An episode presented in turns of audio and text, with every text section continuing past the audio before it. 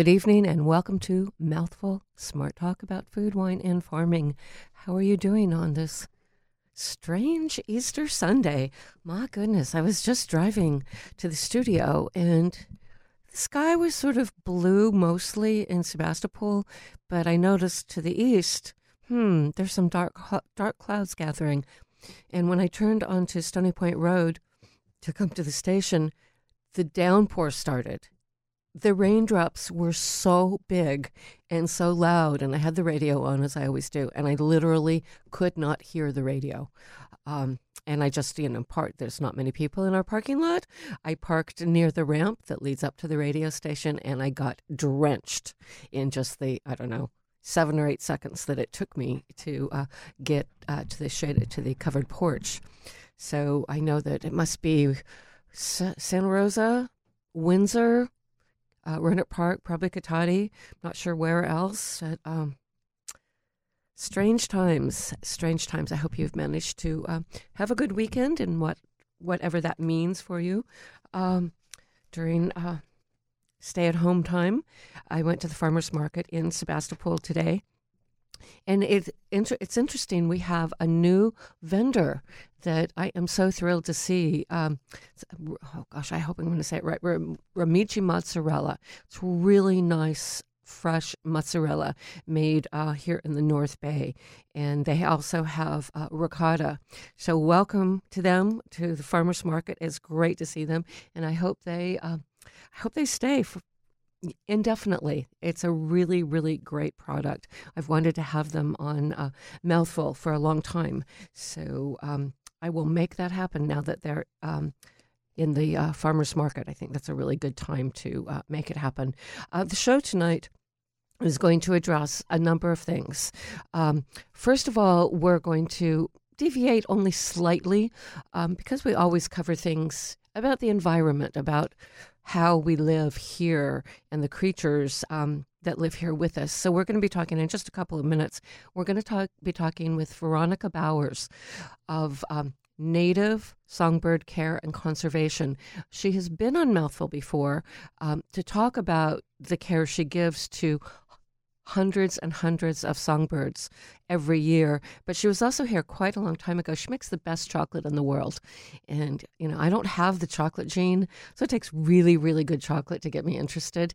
And she had a business for a few years, La Dolce V.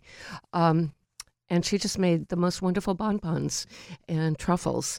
Um, and she had to give it up for a variety of reasons. One of them having to do with not having the proper temperature in her production kitchen um, to produce chocolate on um, any scale at all, or to produce it successfully. It can't be too hot.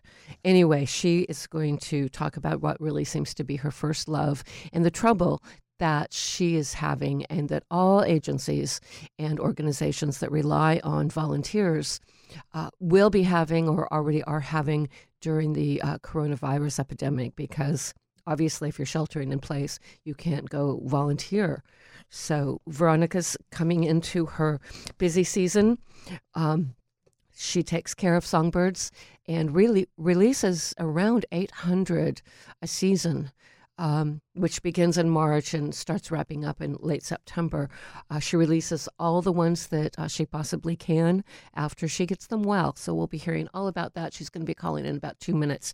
After that, we're going to hear from Dominique Kotara of Dominique Sweets. Um, her partner is Tom Noble of Armstrong Valley Farms, and they started um, a store, an online store where you can order their farm products and her baked goods. And also, she has oh some wonderful canned tomatoes, canned tomato sauce, and you can drive to the farm and pick it up on Fridays. And we're going to see. Well, she started it for this last Friday. We're going to hear about how that's going, how it went, and what the plans are for the next one. Also, be talking about um, some of the other options you have. Um, there's a lot of talk about healthy eating, you know, is out the window now that, you know, this strange thing is happening. And I just don't think that's true at all. Um, it's a really important time to not just take care of yourself and eat healthily, um, but also to think about your local farmers and reach out to them with your dollars. Um, their harvest doesn't stop. And it's really important that we remember that. And they are being very inventive about ways to um, get their harvest to you. And all we have to do is pay attention and uh, respond to whatever they have set up. Um, there's some in the pipeline that we're not quite ready to talk about, but I was asked to work on building a couple of boxes that will be offered by uh, some markets, uh, retail markets in Sonoma County, and I'm working on two. One is going to be a pantry box designed to last for up to four months for one or two people, everything you need to be able to make great pantry meals. And then I'm also doing a weekly box for one person that will last um, seven to 10 days, really, for one person. If it happens to be two people, that might be down to five or four or five, depending on your appetites. Um, and we'll be working with local farms, I mean, local markets to um, get those boxes to you in a really convenient and easy way for the duration.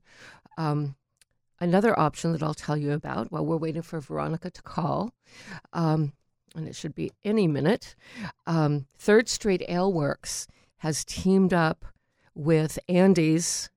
Um, Andy's of uh, Sebastopol, of course, the uh, the vegetable fruit stand, lots of uh, really excellent uh, dried goods, um, grains, that sort of thing, dairy products. Um, and they've also teamed up with Franco American and Golden Gate Meats as well. And they're offering three or four boxes. One of the boxes is um, for produce, one is bread, and one is meat. And you can find out all about that at thirdstreetaleworks.com.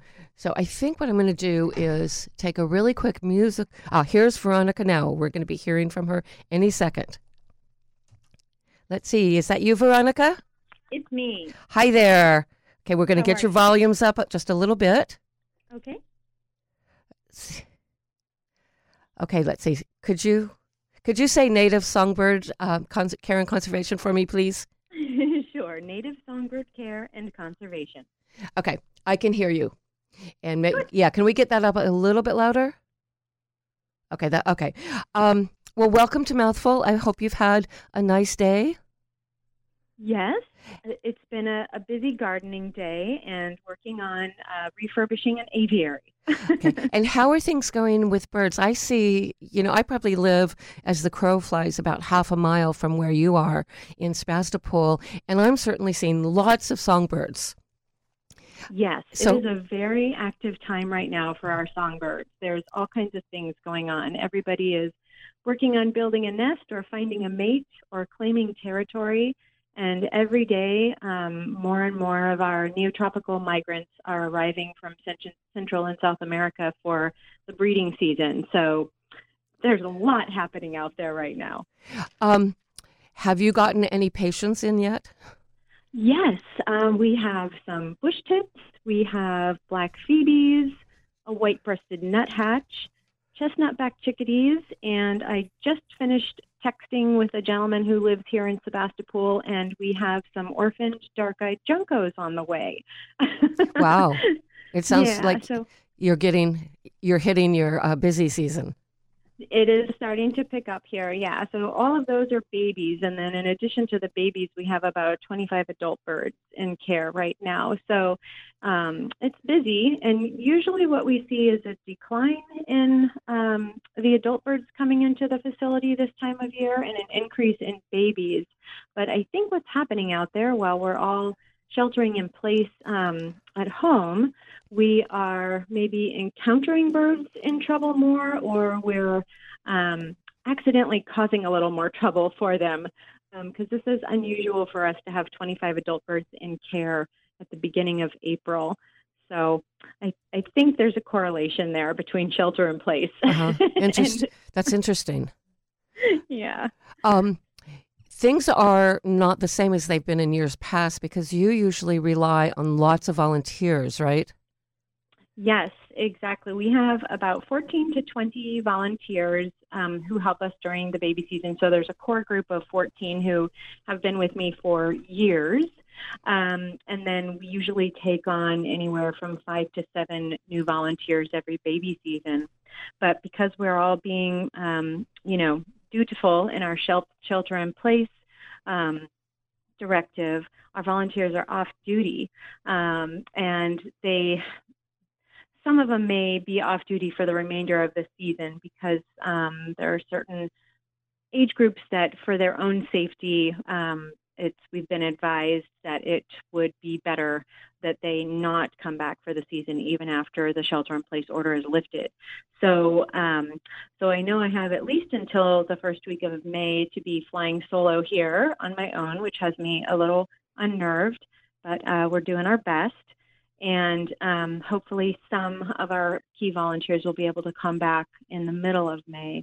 But we've also we have um, some interns and uh, an animal care assistant who were scheduled to come on starting in June. But I think we may, um, hopefully, we rallied enough funding together that we can bring them on a little bit earlier in May um, to help out. So that'll be some relief uh, to have extra hands on board. But Yeah. it was a, a financial um, element that we hadn't quite planned for. So Of course. we'll get through it. of course.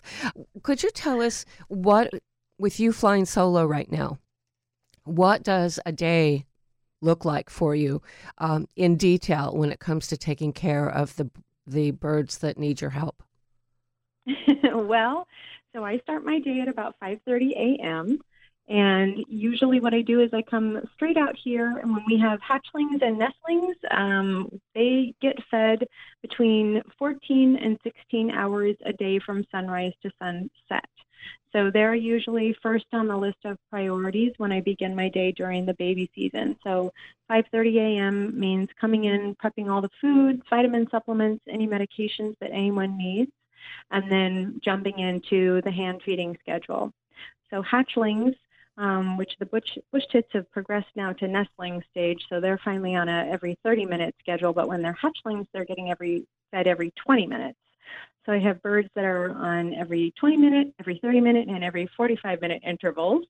Um, and in between getting all of those guys fed, once I've done a couple rounds for them, I get all of their housing cleaned, and then I move on to taking care of the adult birds. So they may need their medications and new food and housing cleaned, but some of them may also need uh, wound treatments done or evaluations. Maybe somebody had a wing splint on that needed to be removed.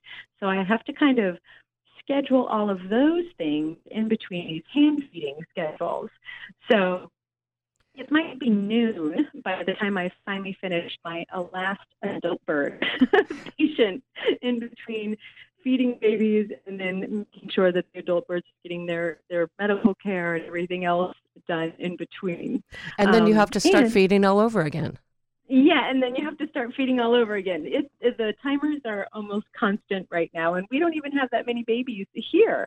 But because of their intervals, there's a timer going off, you know, almost every 10 to 15 minutes, it Uh-huh. seems like.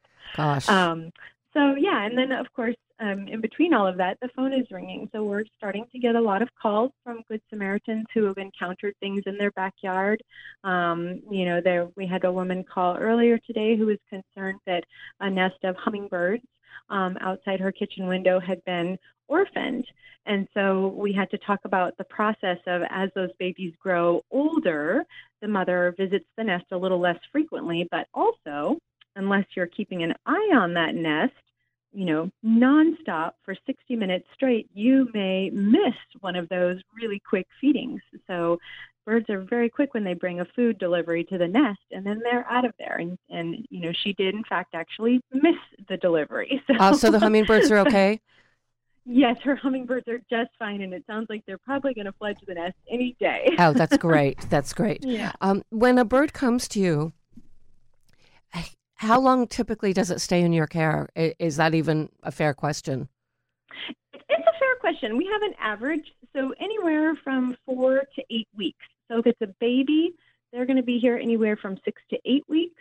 And if it's an adult bird um, with a mild injury, it may be, I should say, probably two to eight weeks. If it's an adult bird with a mild injury, it might just be two weeks of recovery time. But a lot of them, if there's a wing injury involved, a bone break, um, lots of wounds, that's usually about a four week to six week uh, turnaround time. hmm Head trauma can be anywhere from four weeks to two months.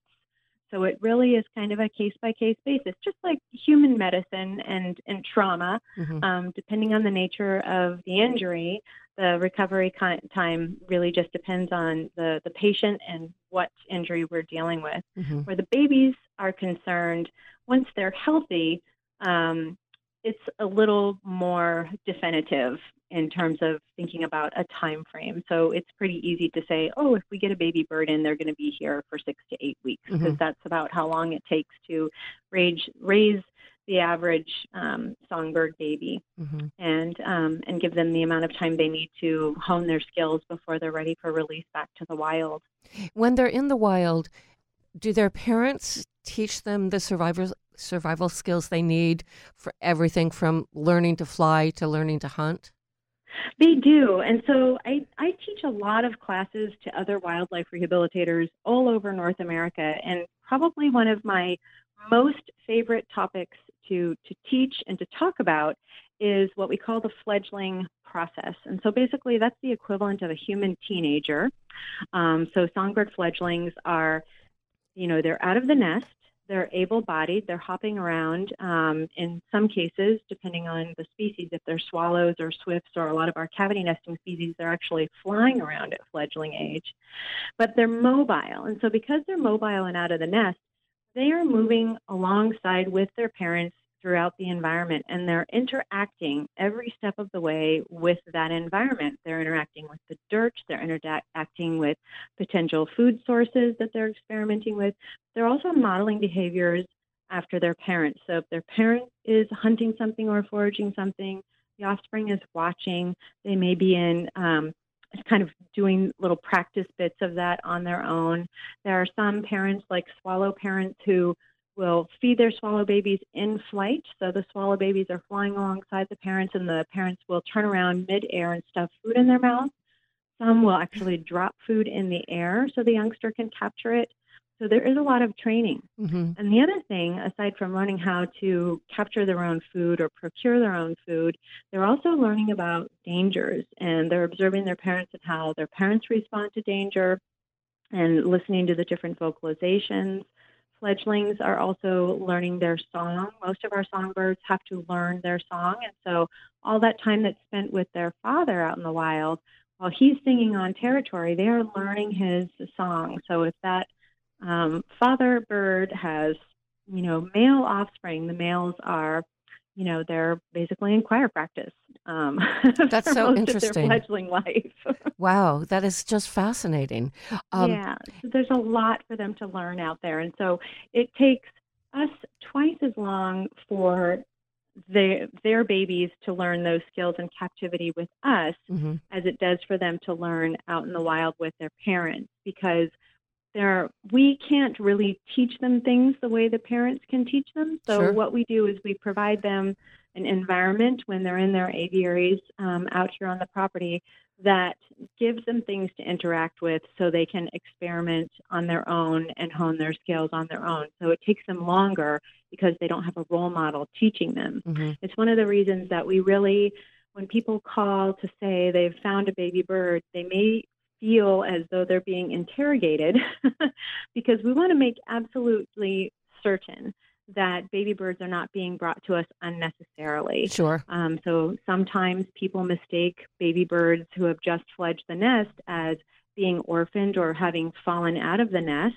and therefore somehow in need of rescue. But most of the time, what they're observing is a very natural process. They've left the nest. They look a little insecure and vulnerable because they are, but they're still under the care of their parents, and there's nothing wrong with them um, other than They just happen to live in a world where humans exist. Right. so Yeah. we need to give them space to to be birds.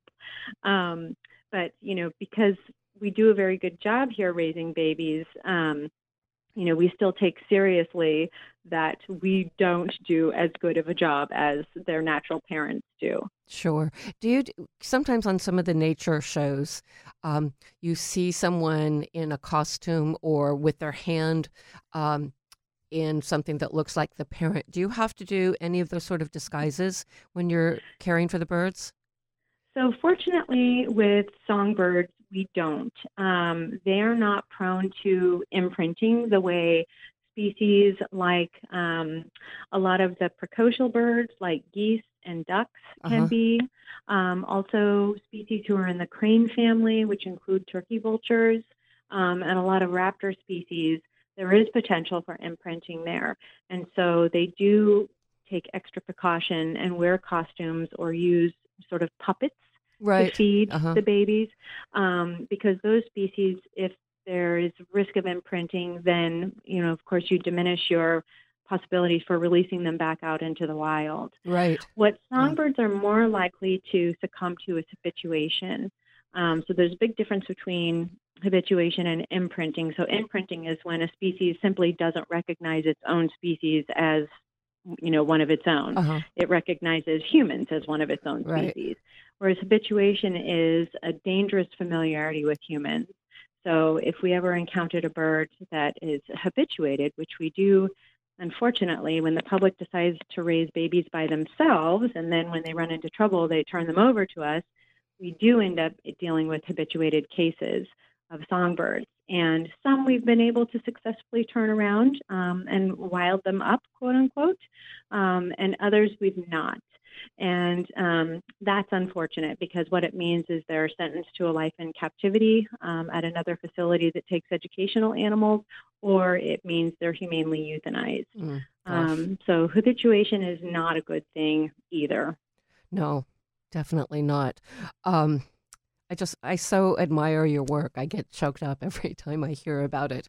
Um, a quick question just to satisfy me. I read somewhere recently that uh, corvids are classified as songbirds. Is that true? Yes, taxonomically they are. I did not in know fact, Our, yeah, our very largest songbird is the raven. And do you ever get ravens and crows in? We don't we we don't take corvid species here because not only are they songbirds, but they're predatory. Um, Oh, that makes sense. Yeah, and since we deal with a lot of sensitive species here, um, who see um, who are food to some of those birds, Right. we can't house them in the same facility. Okay. When um, somebody comes across a bird that they're pretty certain is in distress, is in need, they call you. Um, and what's the process? Um, you have relied a lot on um, volunteers to go pick up the bird, right? Right. So wh- what's so- happening with that now?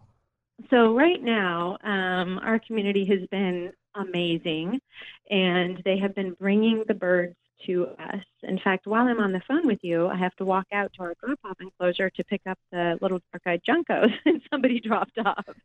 But um, what we ask is basically we take all of the information that we would need from them over the phone. So usually when people would bring birds to us, we'd have them come into the hospital and complete our intake form while we did the intake on the bird. Now we just take all of that information over the phone and then we make sure that the bird they have in possession is securely packed up in a box, um, something that they can leave behind with us that they don't need back. And by securely packed up in a box, we mean there are no possibilities for escape. Sometimes when a member of the public finds an injured or orphaned bird, they think, oh, there's no way this little bird's going to muster up enough energy to get out of this box. And unfortunately, we've had it happen twice this week where the bird did get out of the box Oh, and um, and escaped the drop-off enclosure. Um, so that was really unfortunate, and um, we were not able to recover the bird. So when we say a secure box, we mean a secure box. a secure box with a lid yes, and no little openings. Yes. And so um, then they place it in the drop off enclosure that's at the very end of our driveway. And then they send a text when they've done that, and then I come out and retrieve it. So there's no sharing airspace. Um, I make sure that I have gloves on when I retrieve the box. And um, there's hand sanitizer here at the drop off enclosure for them as well if they need that. And then we discard everything. So as soon as we bring the bird back into the hospital and take it out of the box, we put it in our own hospital enclosure, and then we discard all of those materials. And that's kind of the procedure. Wow, you you know you've got it really organized. Well, we're doing our best, and there's been a lot of collaboration between other organizations who do this kind of work. So we've kind of tried to, you know, come up with some standard procedures that keep all of us safe, as well as um, our community members that we're working with.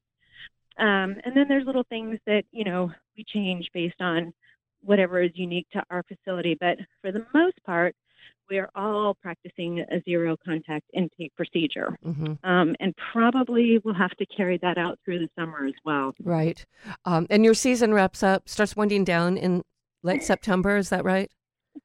That's yes, that's the goal.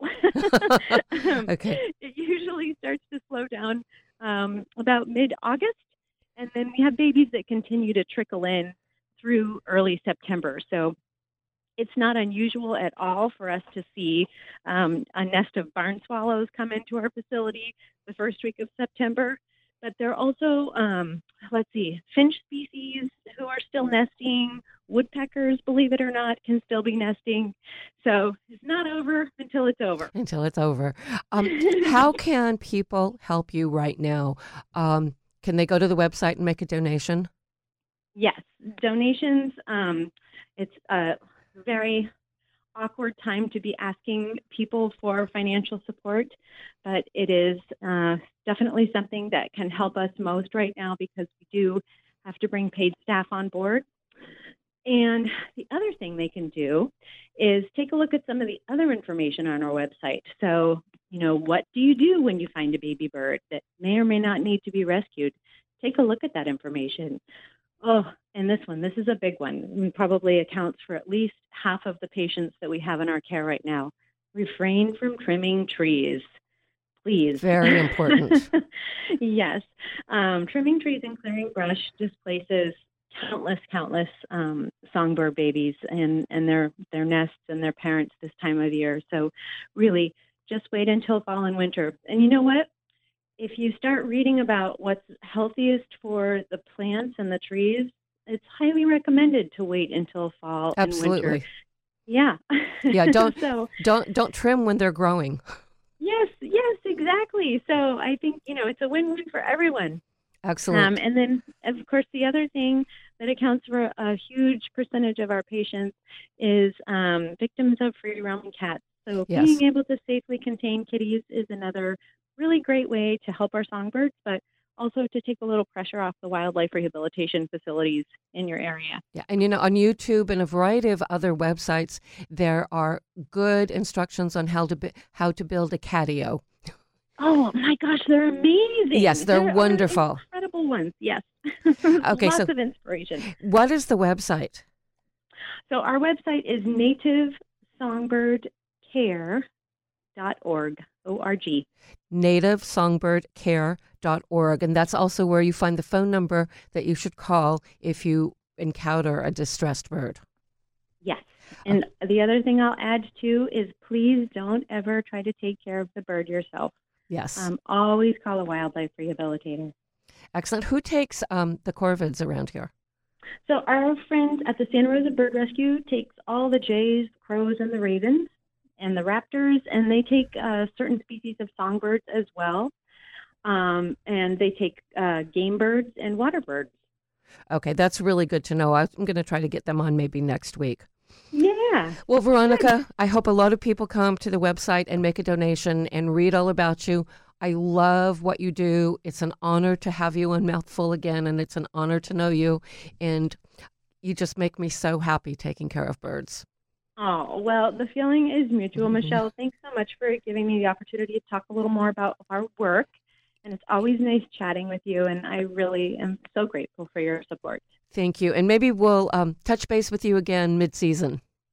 Oh, please do. Okay, definitely will. You take care and thank you again. You too. Have a good night. You too. bye bye. Bye bye.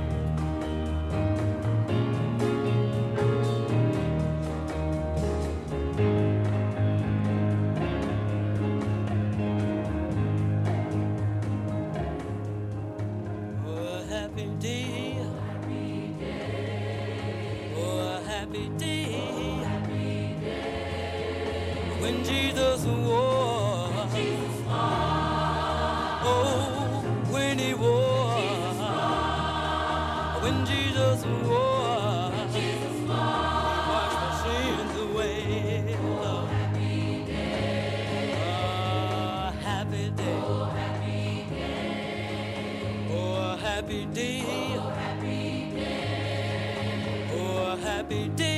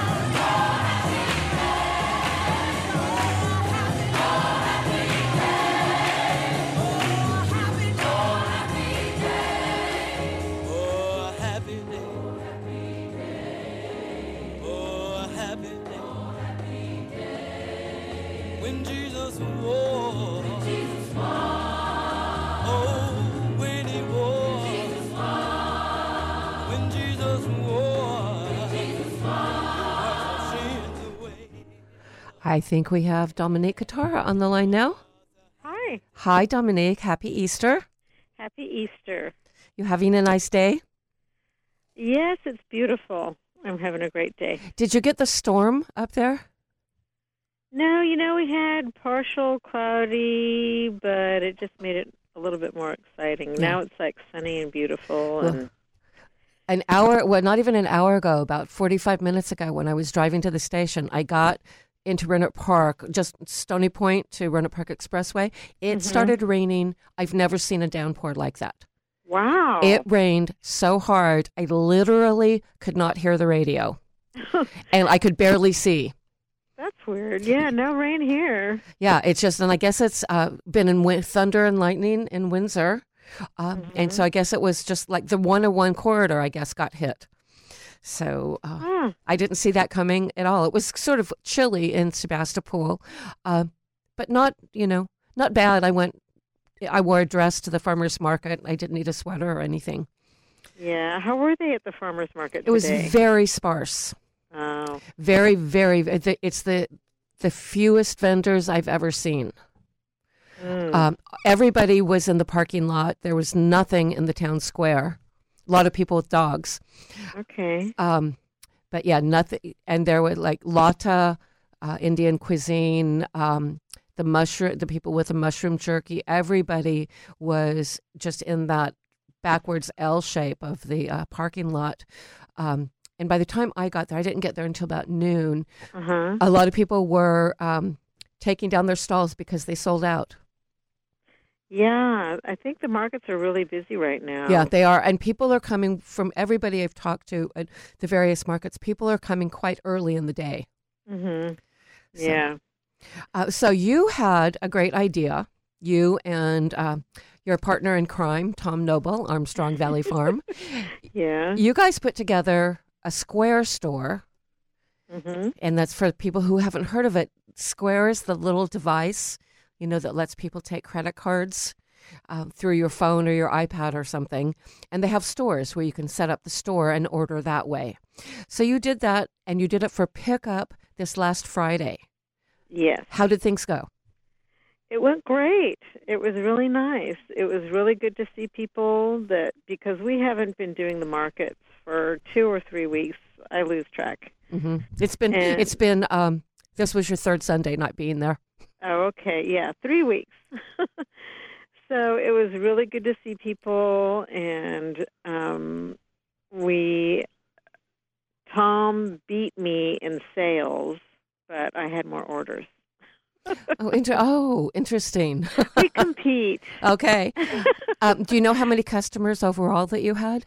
I think we had uh, like 35 or 40. Uh huh. And um, everybody was really happy to take a drive out here because they were tired of being cooped up. Yeah, and we should say you're in Guerneville. You're just north of Guerneville, just before the entrance to Armstrong um, Woods, right? Yes, exactly. It's really easy to get here. You just go straight, no turns. And Tom was in the front directing traffic, and um, and they came in. Everybody behaved like. I and they paid in advance, right? They had paid through the website. Right. So that made it really nice because we didn't have to do any kind of money stuff. So Right. they saw what they wanted. They told us how much they wanted. He, Tom did the produce orders and I did the pastry orders, and then we matched them up. And then the people came through. They opened their trunk. I learned all about how different Audis and BMW and Lexus trunks work. Oh, interesting. Okay. and Subaru trunks won't open if your car's running. At least the one that we had wouldn't. And then, um, so then we would just put their orders in their trunk, and we'd wave to them, and off they went out into the world. But so it really only took a few minutes each transaction. It really did. And um, now we have, you know, we realize the things that slowed us down, like getting the orders ready to go. I'm going to do my list alphabetically the next time. So you're going to con- you are going to continue this. We are. We're going to keep doing it until I think until at least the shelter in place order is lifted because I'm actually the one that asked Tom to stay home because I wanted to stay home. I have some underlying health issues, and I thought, what good is it if I stay home if he's going out in the world? That's a good point. But he was happy to stay home, and there's lots of uh, tractoring work to do and eggs to be gathered. So we're not bored at all here. I wouldn't. I wouldn't think so. Uh, so, are you going to be doing it for pickup every Friday? yes, we are. Oh, I, excellent. um, yeah, I took it down last Wednesday night or Thursday morning because on Thursday we're preparing for the Friday pickup, and so we can't manage the orders. So, people need to order by Wednesday night.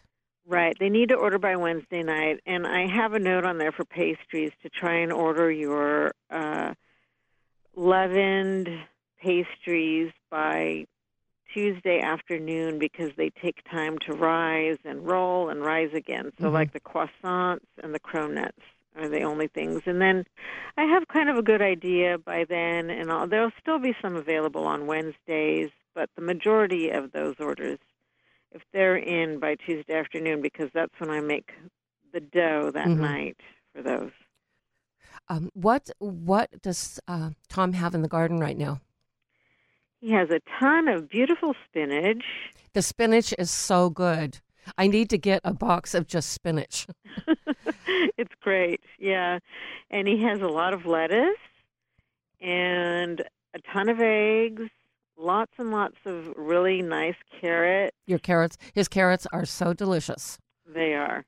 And asparagus. We picked asparagus this morning for our Easter dinner tonight, and they're they're just gorgeous. Um, so It's got citrus, citrus Yeah. too, right? Oh yeah, lots of citrus. His brother Mike in Healdsburg grows the citrus, and um, Mike is very particular about picking his citrus. So we, I was saying to Tom today that once people taste this stuff, they're not going to want to buy regular citrus from the store anymore because the oranges are so sweet. They really taste like a real orange, and it's really beautiful stuff. And it's never been. You know, nobody sprays anything at all. Mhm. It's real, and I can testify. It's really, really fabulous, fabulous citrus. I love it. Yeah, we had orange juice this morning. Nice, looks so nice. How many chickens? Tom's got like I'm gonna say 250. Oh. I can't figure out if it's 200 or 300. They move around a lot. It's hard to count. It is. So, and they're really happy with the weather, and they're getting lots of greens now. So there's a lot of happy chickens out there laying lots of pretty eggs. And I forget if do you guys uh, separate the pullet eggs and sell those separately? We usually do, but he doesn't have a, the new girls that he has that just started laying. Their eggs are just as big Oh, okay. as the regular ones. Oh, interesting. Okay. Yeah. It, normally it takes a few months for them to become regular size, but they're and they're really sweet birds. They're we had some black chickens a couple of years ago and they were very mean and they pecked me. Oh, but now you have nice ones. Now we have nice happy Good, happy girls. good. Uh, do you have any of your tomatoes uh, products left? I do. I have. Uh, I get. Well, I have tomato sauce. I'm not sure what the inventory is. I have at least like 15 pints Okay. of tomato sauce and probably like 10 pints of whole tomatoes with basil. But the quarts are all gone. Okay. The whole tomatoes. But you know, those are some. That's some nice things. You made them with Tom's tomatoes, right? Yeah. So those are also really ripe when they're. Right. So they're just and they're just pure tomato.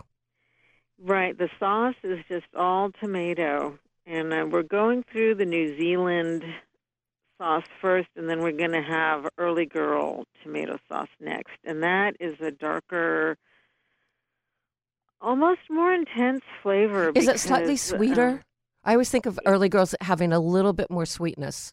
It is a little sweeter, and we um, they have more water than the um, New Zealand paste tomatoes, so Mhm. they're cooked down a lot more. So it's a darker color sauce, and Mhm. it's it's very good, sweet and good. I made lasagna last night with some. It was really yummy. Yum. Um, all of the pr- you guys are not selling by the box. You're selling by the item, correct? Correct. Yeah. So and all the prices are just there, right? And it's a, you did a really good job with that website, really fast, Thank you. and it's very clear what things are going to cost. You know, there's no confusion about it. And so some people who eat really varied diets are totally comfortable with a CSA where they don't know from week to week what they're getting. But other Mhm. people are like, what do I do with this thing that looks like a planet? you know, oh, that's a rutabaga. It's like, no, I don't want that. yeah, I know. I don't. I'm like I. I never thought I was a control freak, but I guess I am because I would rather just pick out what I'm getting. I'm the, I'm I did um a CSA for a year and kept a CSA diary and um, Mhm. they see it they were not doing the traditional things that you would expect to find at a certain Mhm. time. Mhm. Theirs was sort of out of season, so I was getting what I usually think of as winter vegetables in August. And it's like, well, this is interesting and I'll keep doing it for a year. But it Mhm. wasn't something that after that, it wasn't something I wanted to continue. Yeah, I mean, you're not in the mood for squash in August. No, definitely. de- yeah. And, you know, I don't really want collard greens in July. and it, it was very much like that. Yeah. Oh, I want collard greens all year. Well, there, maybe I shouldn't have chosen collard greens, but I do think I tend to think of them as, for me, more of a wintry crop. Um, Yeah. How do people get to the store? Oh, um, well, it's a weird kind of a name, but it's um, Tom and Dom's drive-through, T H R U, dot square dot site, S I T E. So, that's Tom, and you spell out and A N D Dom D O M with an Yes. S Mm-hmm. drive T H R U Correct. dot square dot site. Yes. Perfect. And I've put it, I, it was in my uh, Press Democrat column seasonal pantry last Wednesday, so you can also find it there. You can always post on Mouthful's Facebook page asking me to post something, and I'll just do that anyway. And you can always send me an email. Uh, probably the easiest one to get to me is uh, cat's milk at sonic.net. I'm still working on mouthful at sonic.net. I'm just having one little tiny technical problem and don't have anyone to come over and fix it for me right now. um, well, good luck. I'm glad this was a success. Makes me really happy. Thank you, Michelle, and thank you for putting it in your uh, column. Of course, my pleasure. And I'm glad to know that you and Tom are safe at home.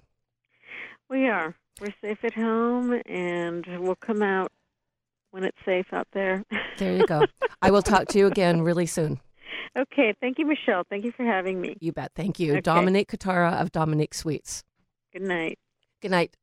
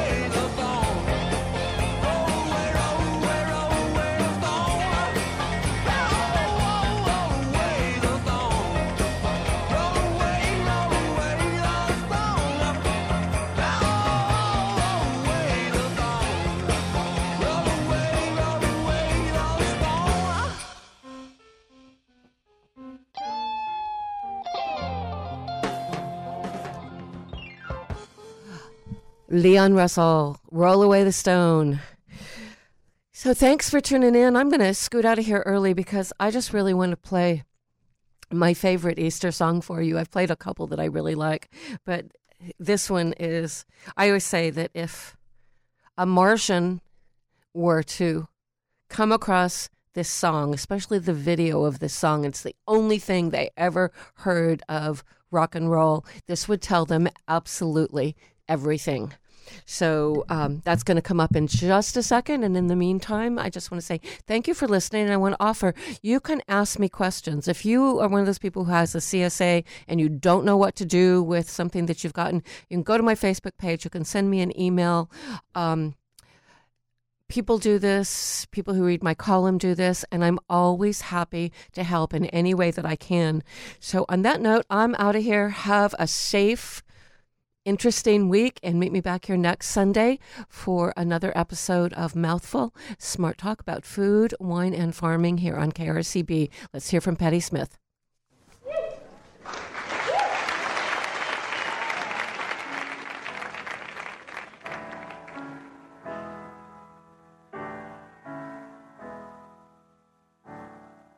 Jesus died for somebody's sins, but not mine. Melting in a pot of thieves, wild card of my sleeve, thick hot stone. My sins, my own,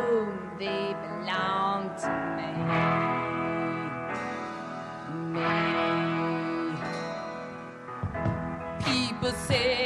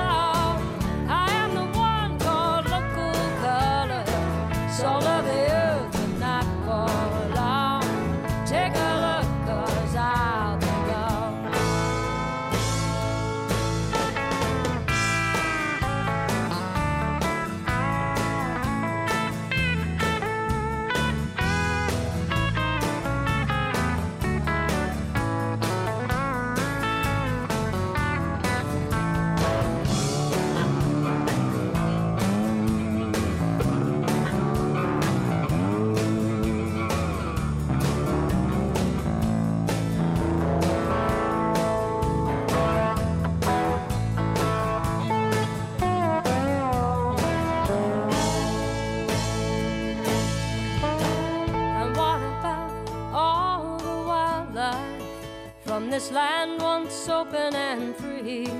Well, they got pictures in the museum of local color that be.